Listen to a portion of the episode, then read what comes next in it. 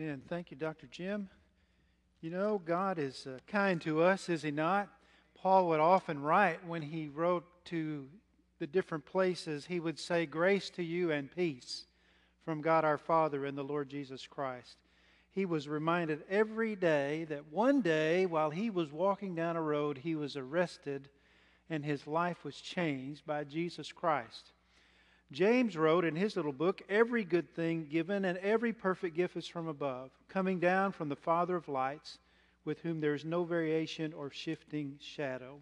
So if there is anything good in life, we know its source. Its source is God, who is the giver of every good and perfect gift. And the, and the most wonderful gift is the gift of grace and mercy, isn't it? Today we're going to gather around the Lord's table and be reminded of that. And I'm excited about that. And but we're going to look at an Old Testament passage today before we do that in Leviticus chapter 23. Now, don't let that scare you too bad because it points right here to this table that we're going to partake of. We have been going through the seven feasts in the Old Testament in Leviticus 23 on Sunday nights, but tonight's became this morning's because today, tonight's was on the Day of Atonement, and it works perfectly with the Lord's Supper. So we're going to do that today. We've been learning about these seven special feasts in the book of Leviticus, special holidays that God gave. Seven of them. Isn't that interesting? The number of perfection. And we found out that these feasts all point to Jesus. They're all a shadow of something that's already happened or something that's going to happen. And it's just really wonderful to see when you read about these feasts, it is wonderful to see how God has always been in charge. He's in charge now, and He's going to be in charge in the future. So it's pretty cool because, for lack of a better word, because it just gives you greater confidence when you read this that He knows what He's doing. You ever feel like you don't know what you're doing? I say, you ever feel like you know what you're doing? Aren't you glad somebody does? And so that's what we're going to look at today. Uh, it was no coincidence that Jesus died on Passover. And that's the first feast we looked at. The Bible says that Christ, our Passover, was sacrificed for us. He was the Lamb of God who takes away the sin of the world. That's the first feast, the feast of the Passover. The second was the feast of unleavened bread. That's where they would clear all of the leaven out of their homes and keep it out of there for an entire week so that they would be reminded leaven was a representation of sin. And so they had to remove it from their homes and their lives and concentrate on God. And Jesus was buried on the day of unleavened bread because Jesus had no leaven, no sin. And so Jesus died on Passover, was buried on unleavened bread, and the next feast was the feast of first fruits. That was when they would take the first fruits and present them to God. Uh, 1 Corinthians chapter 15 says, But now Christ has been raised from the dead, the first fruits of those who are asleep. So the first fruits was a reminder of the resurrection, a foreshadowing of the resurrection of the Lord Jesus Christ. So he died on Passover, he's buried on unleavened bread, he was raised on first fruits. And then the next one was the Feast of Pentecost. Pentecost, Pente, 50, Pentecost took place 50 days after the Feast of First Fruits, and it was a celebration of God's provision for them. Well, Pentecost in the New Testament represents the coming of the Holy Spirit upon the church. You remember that they were all gathered in the upper room on the day of Pentecost, and that's the day that this big sound, like this mighty rushing wind, came, and these flames of fire came and distributed it, itself not onto one or two individuals, but to on each one of them. And there's great significance of that because you see, now the Holy Spirit has come to stay. He's come to rest on each of us when we trust in Christ. He comes to live within us. So the day of Pentecost in the Old Testament pointed to that day when the Spirit would come and stay. And it would be the birth of the church. And the church would have its mission to continue to reach out to people in the name of Jesus until the next feast that we talked about. We talked about this one last week. It's the Feast of Trumpets. Now, trumpets were used in the Old Testament to call people to war. You remember uh, that they would blow the trumpet. You remember when they marched around Jericho? What did they do on the seventh time around? They blew the trumpets and they shouted, and the walls came tumbling down. But it was also the trumpet that called people together for worship. So the Feast of Trumpets in the Old Testament was a reminder that there's going to be a trump because the Bible says the Bible says that when Jesus comes, there's going to be a blast of a trumpet and the voice of the archangel, and the dead in Christ will rise first. And so it's representative of the second coming of our Lord Jesus Christ. The Bible tells us that the angels will go from the four corners of the earth and gather up all of the children of God. What a glorious day that's going to be. And so you've got Passover, the death, and unleavened bread, the burial, and, and first fruits, the resurrection, and then the Feast of Trumpets, which was the, the coming of our Lord Jesus Christ, a foreshadowing of that. And so now we're living in between, we're, we're living in between Pentecost, the birth of the church, and the Feast of Trumpets. When the trumpet sound comes, we're living in the age of the church, when the church is to be about the business of our Lord Jesus Christ. So that brings us to the one we're going to look at this morning, the sixth feast, and it was called the Day of Atonement. What is the Day of Atonement? We're going to look at the definition first of all. You've heard of Yom Kippur, right? You hear about that every year. The Jews celebrate Yom Kippur. That's, that's the English translation of Yom Kippur, the Day of Atonement. And that's why we say Day of Atonement instead of Yom Kippur, because the preacher can't say it. But anyway, uh, it, the word atonement means to be covered or to be ransomed. It, it, it's a covering for our sin, a, it's a holy day in the eyes of God. If you look in Leviticus chapter 23 and beginning in, uh, and look at verse 27 there, it says, On exactly the tenth day of this seventh month is the day of atonement. It shall be a holy convocation for you, and you shall humble your souls and present an offering by fire to the Lord. And so the first thing is that it was a holy day. And the word holy in the Bible, Old and New Testament, means to be set apart. Set this day apart so that you can set yourselves apart. So it was a holy day, a holy convocation to God.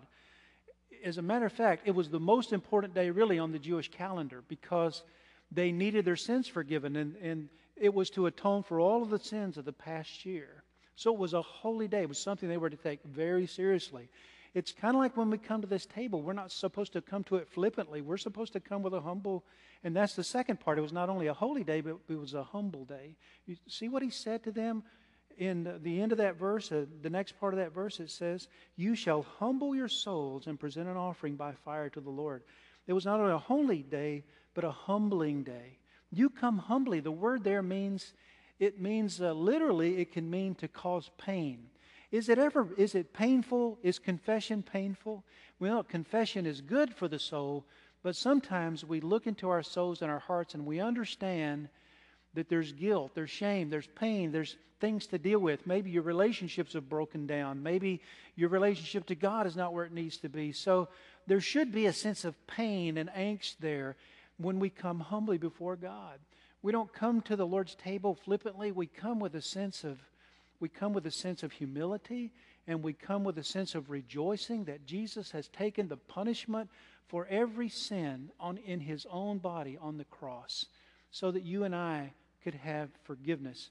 And so the Day of Atonement is about that. It's about holiness, it's about humility, and then also it was about hope. It, was a hopeful day, the Day of Atonement. Why was it a day of hope for the children of Israel? Because they were hopeful that God would accept the sacrifice that was given on their behalf. Because you see, if God didn't accept the sacrifice, there would be no forgiveness. The word atonement speaks of reconciliation. It, it also, as I said earlier, it could be translated ransom. A price has to be paid in order for the forgiveness of sins. Uh, the price in the Old Testament was about the goats that Natalie was talking about earlier, and we're going to look at that in a minute. But there has to be, God re- required the shedding of blood for the forgiveness of sins. The scripture is very clear about that, even going all the way back to Adam and Eve. You remember when they sinned against God and God came to the garden and said, uh, Adam, where are you? And, and Adam said, I was naked, so I hid myself. And God said, Who told you you were naked?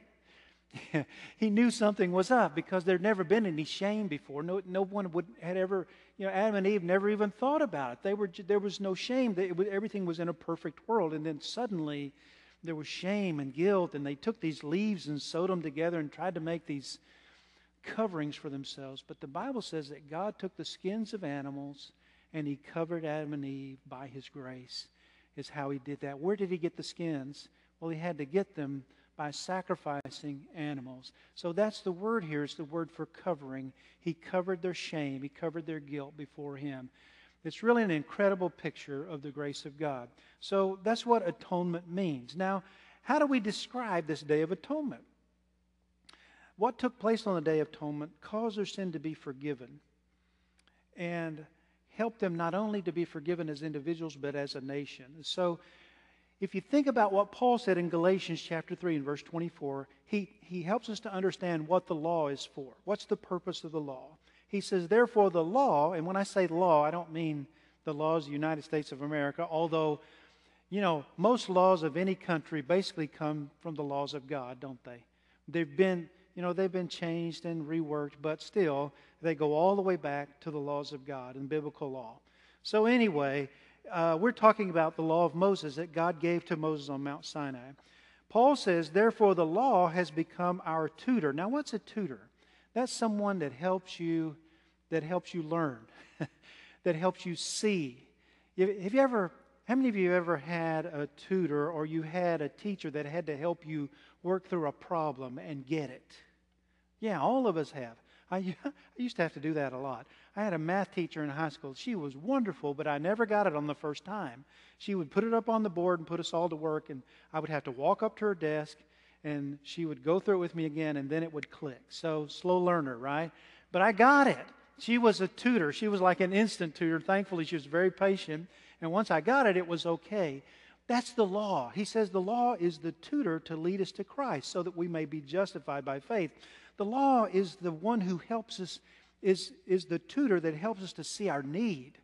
I needed help, and I needed to, how to figure out my problem, and she would tell me, and it would click, and I would get it. That's the, the purpose of the law. The law tells me that I'm not supposed to steal, I'm not supposed to kill, I'm not supposed to covet. I'm not supposed to be have a, I'm not supposed to commit adultery. And then Jesus comes along and raises all that to another level. He says you're not even supposed to look at someone to have lust. And so the law condemns me because you see, most of us have either we've you ever lied in your whole life? Yeah, bunch of liars. Uh, you know, most of us have lied. We've taken something that wasn't ours, even if it was just when we were a kid. We've looked at someone in ways we should not have looked at them. We, you know, and so God is dealing with a bunch of, of lying, stealing, unfaithful people. Even if it just happens in your heart. That's all of us. So the law is our tutor that tells us that we're undone, that we've got to have help. And, and it leads us to Christ. And that was, was that's what was atonement was all about. The Bible says the letter kills, but the spirit gives life. For the law, Jesus said, was given through Moses. Grace and truth were realized through Jesus Christ. Now, understanding the Day of Atonement, look back with me to Leviticus chapter 16. And there's a more detailed account there of how atonement happened in the Old Testament. Now, look at verse 2. It says, The Lord said to Moses, Tell your brother Aaron that he shall not enter at any time into the holy place inside the veil. What in the world does that mean? Well, there's a there was this um, tabernacle, and there was, I wish I, I should have gotten a picture for you, but there's a tabernacle, there's an outer court, but then in the middle, there's this sanctuary. And in the sanctuary, there was a, a holy place which you would, could go into. The priest could go in there day by day.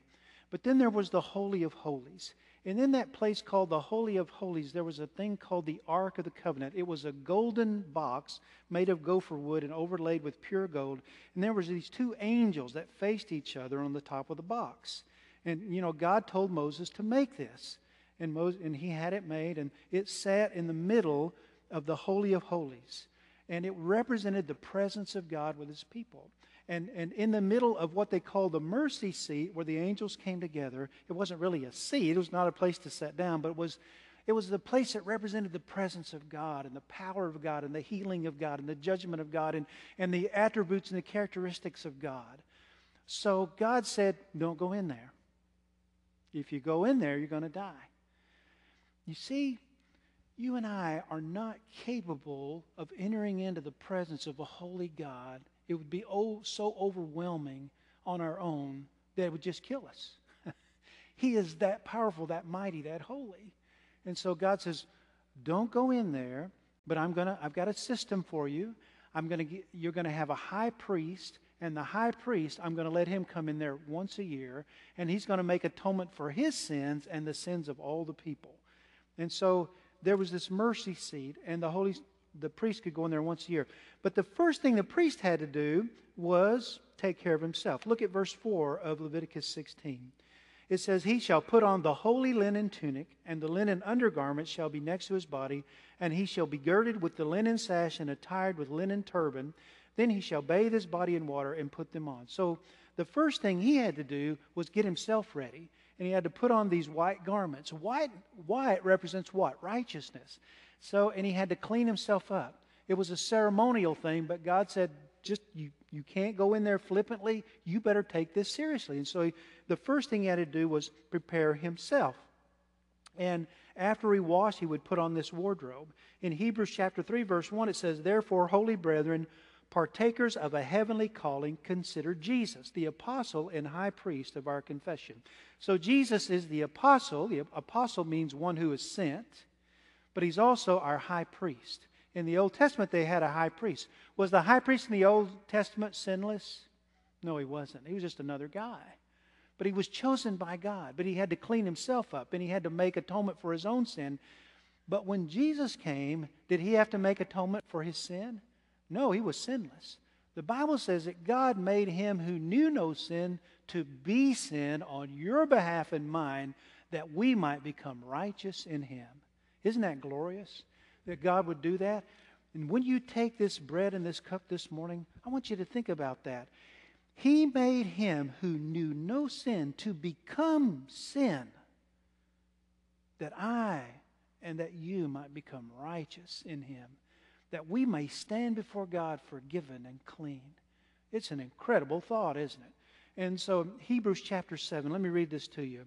The former priests, on the one hand, existed in greater numbers because they were prevented by death from continuing. In other words, they kept dying off, and so you had to get new ones to replace them, just like now. You know, someday I'm going to die if Jesus don't come back, and you'll have to get some other guy up here, right? Or you're saying, boy, I hope you, I hope you don't stay till you die. But anyway, uh, but uh, Jesus, on the other hand, because he continues forever, holds his priesthood permanently. Therefore, he's able also to save forever those who draw near to God through him, since he always lives to make intercession for them. For it was fitting for us to have such a high priest, holy, innocent, undefiled, separated from sinners, and exalted above the heavens, who does not need daily, like those high priests, to offer up sacrifices, first for his own sins and then for the sins of the people, because this he did once for all when he offered up himself. Glory be to God. For the law appoints men as high priests who are weak, but the worthy oath, which came after the law, appoints a son. So there was preparation. He had to, he had to fix his attire, but he also had to prepare the animals. And that's the last part. We're going to look at this. Verse 5. Look at verse 5. Uh, he shall take from the congregation of the sons of Israel two male goats for a sin offering and one ram for a burnt offering. Okay? And then look down at verse 7. He shall take the two goats and present them before the Lord at the doorway of the tent of meeting. Aaron shall cast lots for the two goats, one lot for the Lord, and the other lot for the scapegoat. Aha, the scapegoat. Uh, and if you look, if in your Bible, if you have little side notes or footnotes like mine, the the word scapegoat can literally mean goat of removal. Have you ever had anything in your house that just stunk? I mean, don't point to anybody. But you know how it gets when the when the garbage doesn't get taken out or it's left in the garage and you can't wait for the garbage people to come by. It needs to be removed big time bad. That's kind of the idea behind the scapegoat. The scapegoat. You see, your, your sins and mine are a stench in the nostrils of God. But God would allow that one goat to be sacrificed and the other taken away. And He has taken away our reproach, the Bible says. He's taken away the stench of our sin before God and carried it far away through the Lord Jesus Christ. It's really an amazing, no wonder we sing about his amazing grace. So not only did he come to redeem us from our sin, to buy us back for God, but to release us and give us freedom. So let me ask you this this morning before we come to the table. These two questions Have you been redeemed from your sin through the blood of the Lord Jesus Christ? Have you been bought by his blood? Have you trusted him as your own personal Savior by repentance and faith? And then, secondly, are you living in the release that He has bought for you? Remember, He's not only our sacrifice, but He's also our scapegoat who has taken our sins as far as the east is from the west, as Natalie told the kids, and has given us freedom. You see, the enemy, we have an enemy. You remember? We've got an enemy. He wants to come, and, and his job until Jesus comes again and throws him into the lake of fire is to accuse, accuse, accuse, trip and stumble, trip us up, make us stumble. And so he's going to come along and say, You're not worthy, you're not worthy, you're not worthy. And you know what we say? I know it, I know it, I know it. But I'm covered, covered, covered by the atonement of the Lord Jesus Christ. And he has carried my sins far away. Living, he loved me. Dying, he saved me. Buried, he carried my sins far away. Rising, he justified freely forever. One day he's coming. Oh, glorious day. That's what celebrating the Lord's Supper is all about. This morning we're going to do something a little bit different. Uh, as a matter of fact, uh,